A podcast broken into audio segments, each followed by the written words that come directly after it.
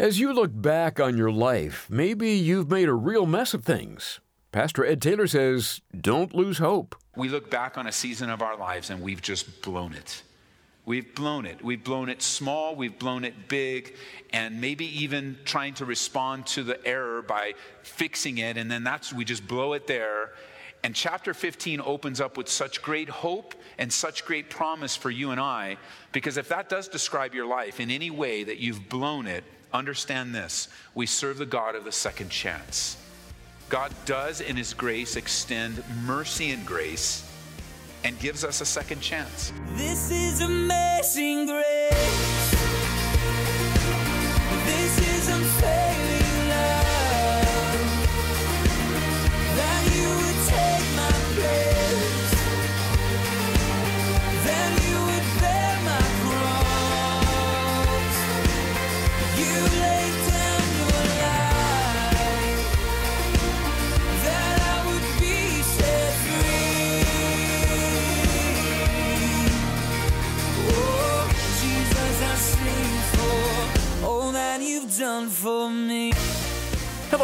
And welcome to another Abounding Grace broadcast. Pastor Ed Taylor will join us in just a second as we continue making our way through 1 Samuel. Perhaps, like the man we'll meet today, you are really not at a good place right now. The good news that we'll bring before you today is God specializes in turning a mess into a success for His glory. He loves to give second chances, and King Saul is about to receive one here in chapter 15. Chapter 15 is where we are, 1 Samuel 15 in our Bible study, verse by verse, through the book of 1 Samuel. It's been a good study. Unfortunately, we're watching the downfall of a man. We're seeing it in many of the attributes that, that are possessed by a man who, with great privilege and opportunity, by the time we get to our section here in chapter 15, he is, his behavior is going to be compared to witchcraft. Now, if you were to talk to Saul, who's King Saul now, before he was ever anointed king, and said, Do you think in a couple years in your life that you're going to be involved in behavior that will be compared by a man of God to witchcraft? I'm most certain that the response would have been, No way, never. That's not my heart, that's not my desire. And yet we see it happen. And we not only see it happen in the scriptures, but we see it happen far too much. And Lord, help us not to walk down a path that in just a few years we went from great potential to great disaster.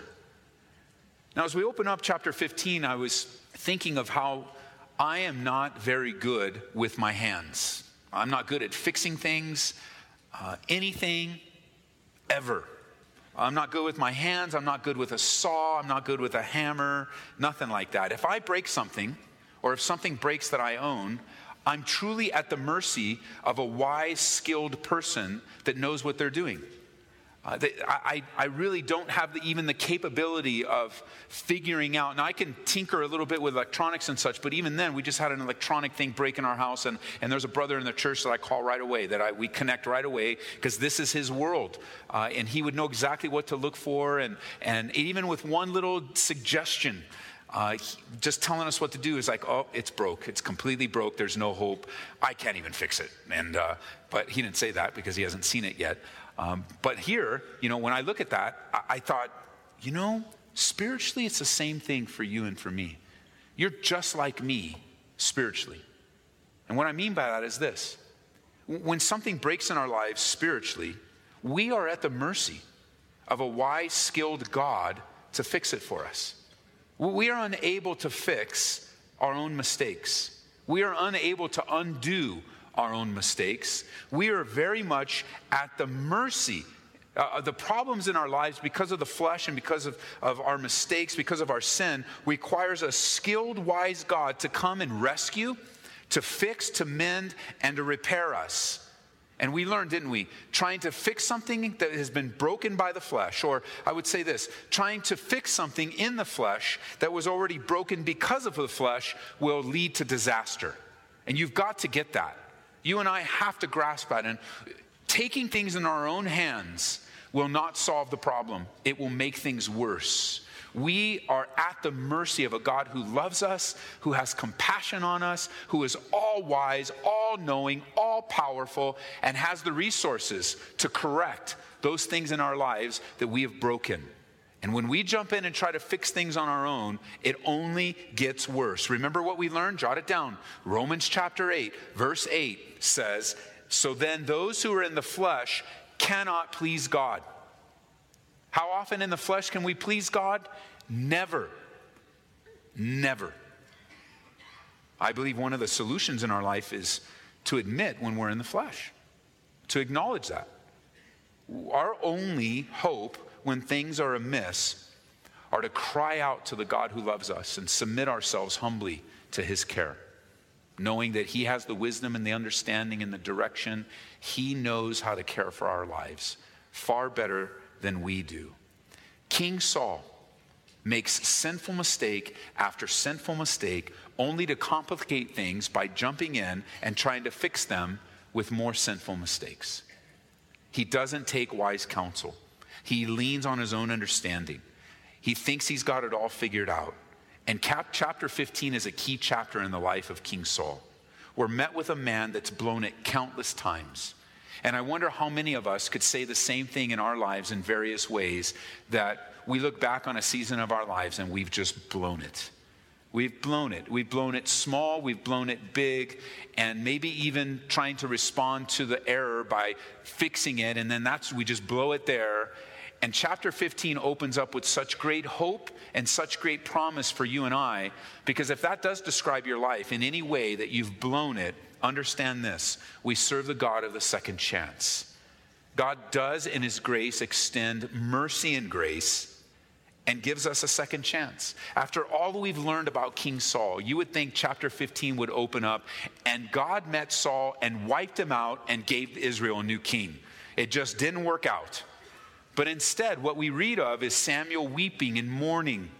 We, we read of God's heart going, man, recognizing it and seeing it for what it is. From the human perspective, this was a bad choice.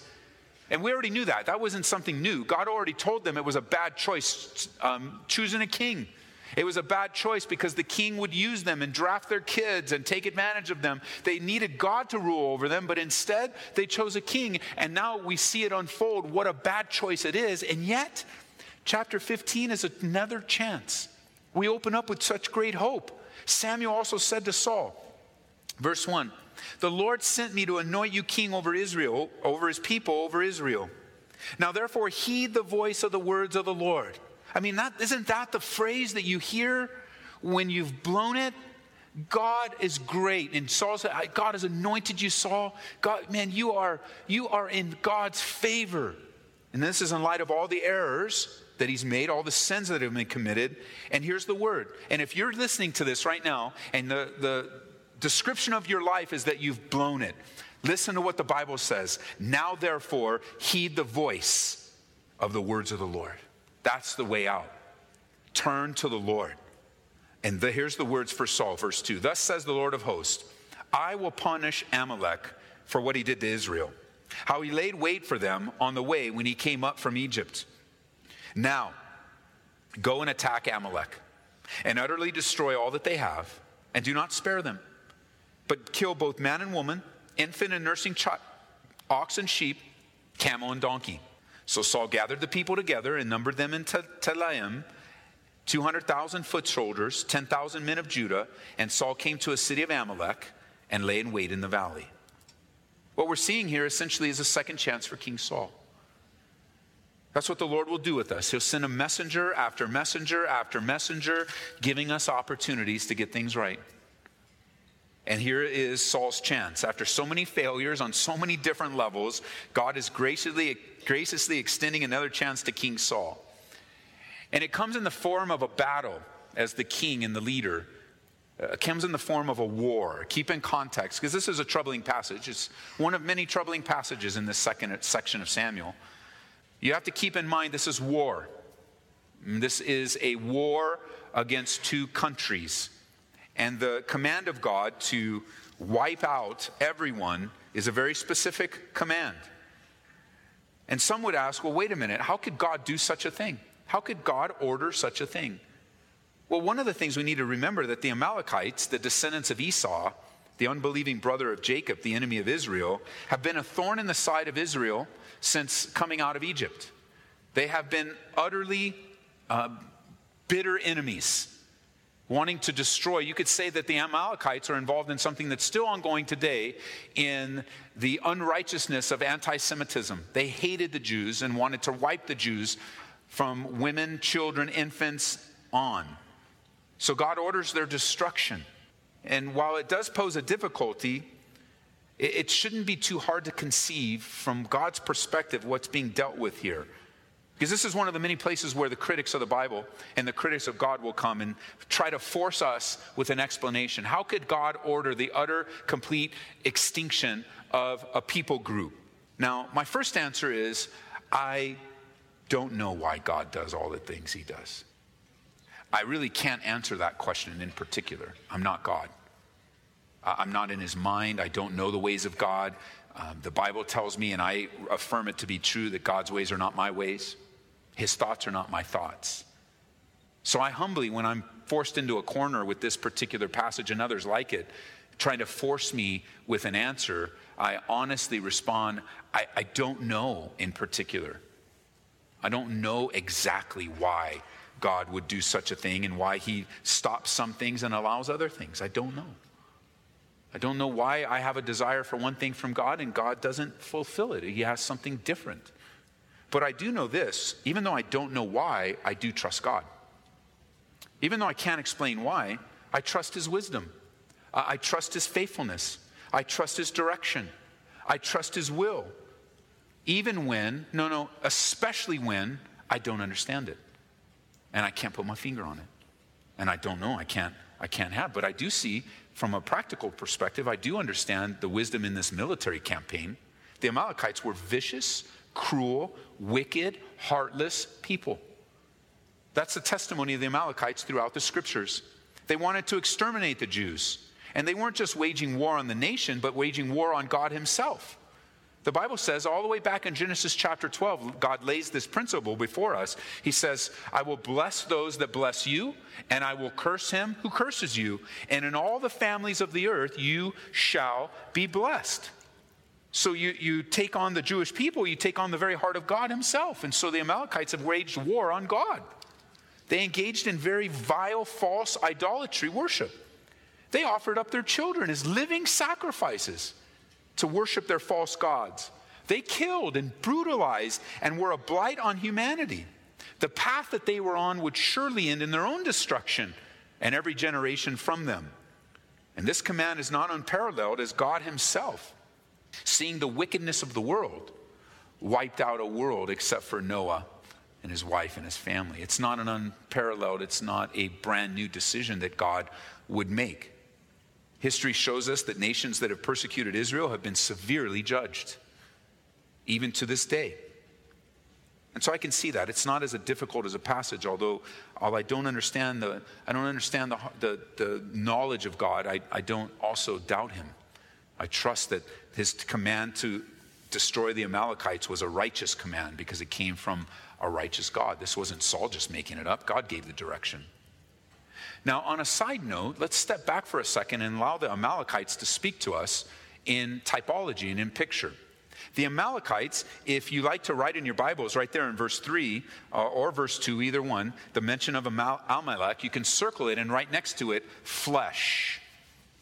Because the Amalekites in the Bible are a type and a picture of the flesh, which we've been talking about and learning through the life of King Saul. The flesh the flesh life. The Bible says that if we walk in the flesh, we will be involved in all sorts of ugly sin.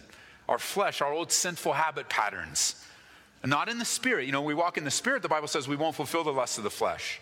But then the Bible also says that the flesh lusts against the spirit and the spirit against the flesh, and the two are contrary to one another, so that you and I don't do the things that we wish. Amalekites here speak of living in the flesh and living for the flesh. You can jot it down in Deuteronomy chapter 25.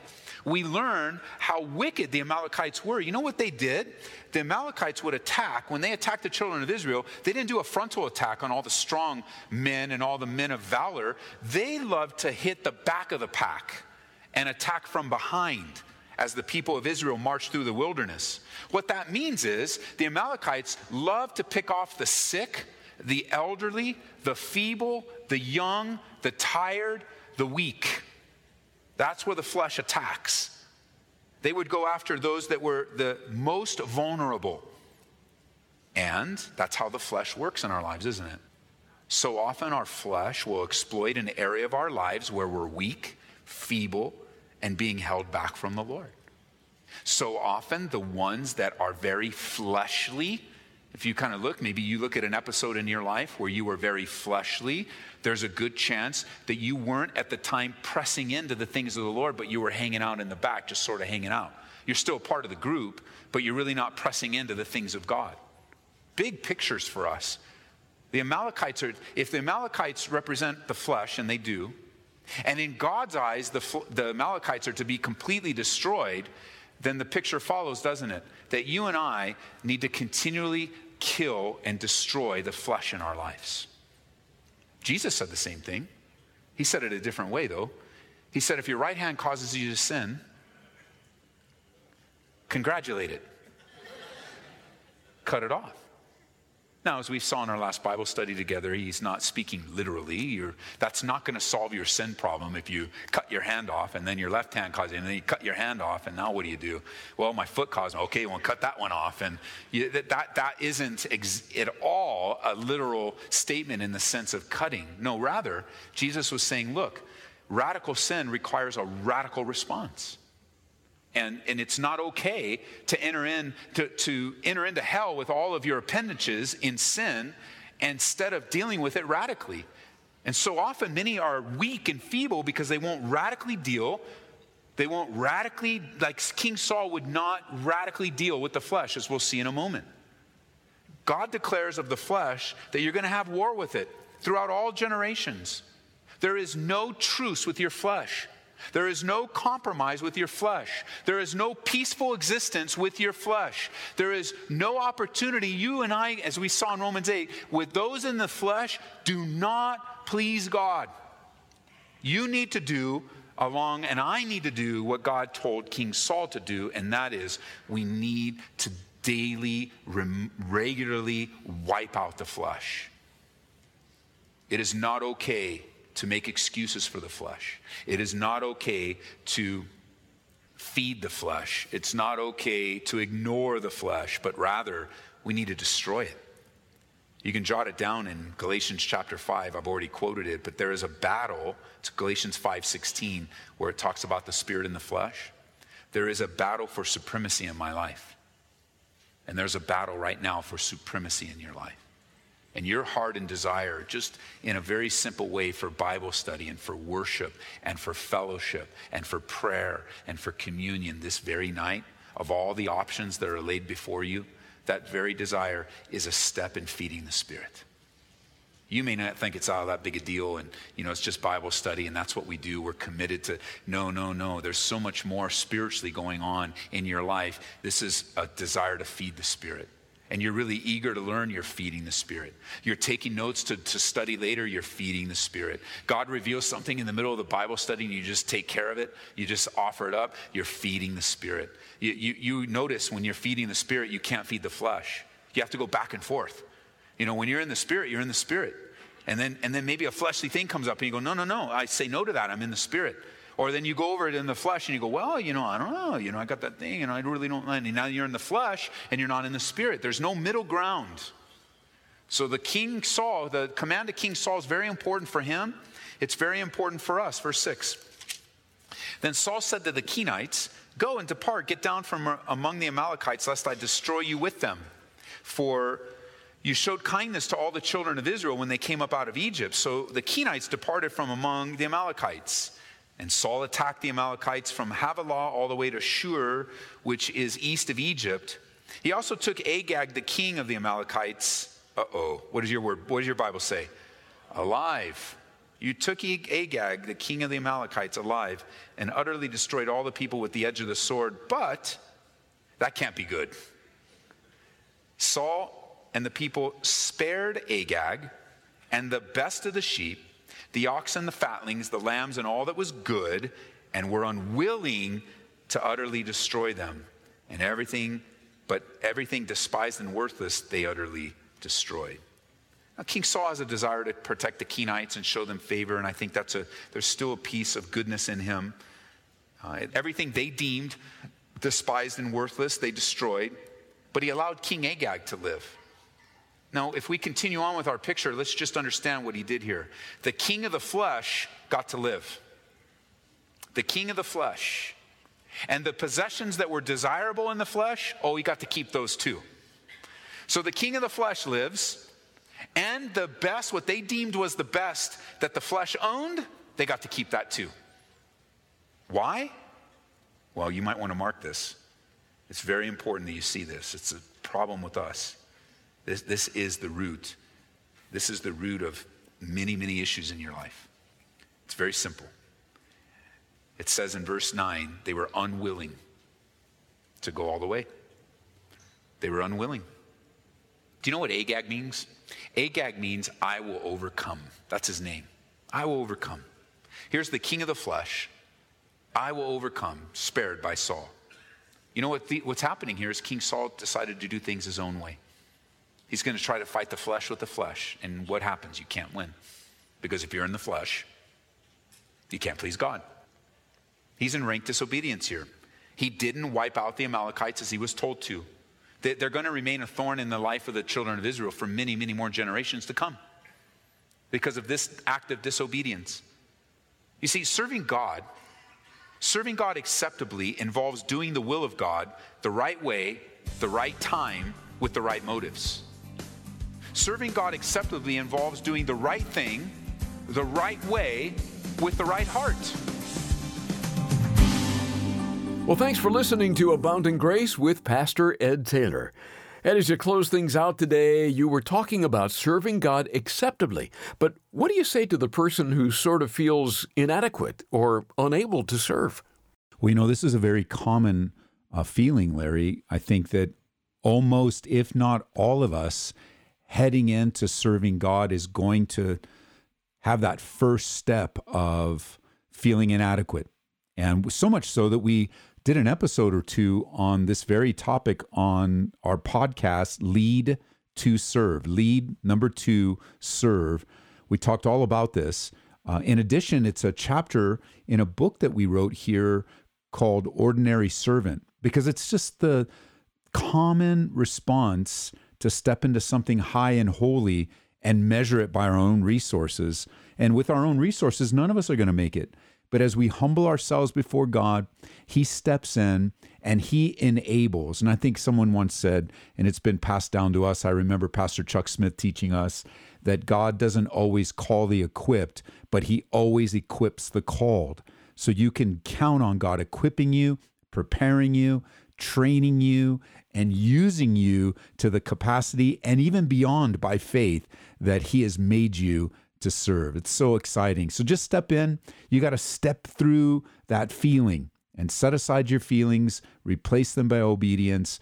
And again, on practical side, have people in your life that can speak into your life, be teachable, be open, be spiritual, uh, be in a place where you can accept what God has for you uh, and know that He does want to use you.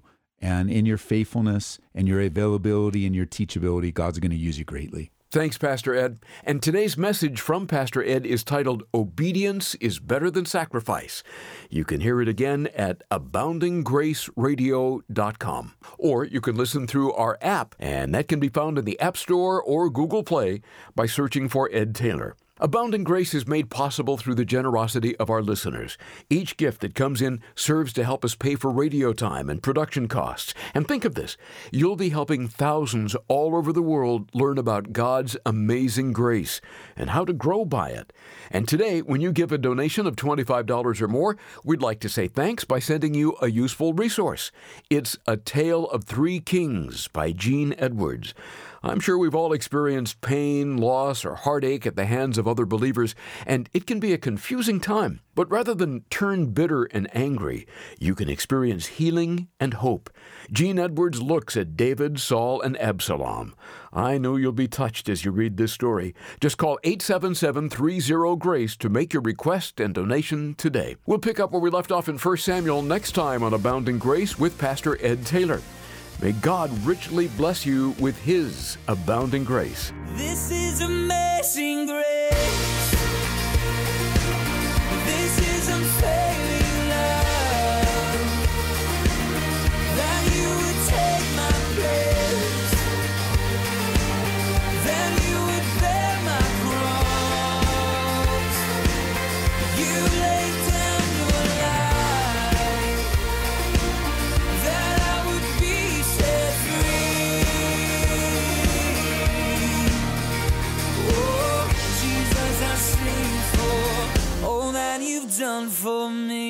Abounding Grace is brought to you by Calvary Church in Aurora, Colorado, and online at aboundinggraceradio.com.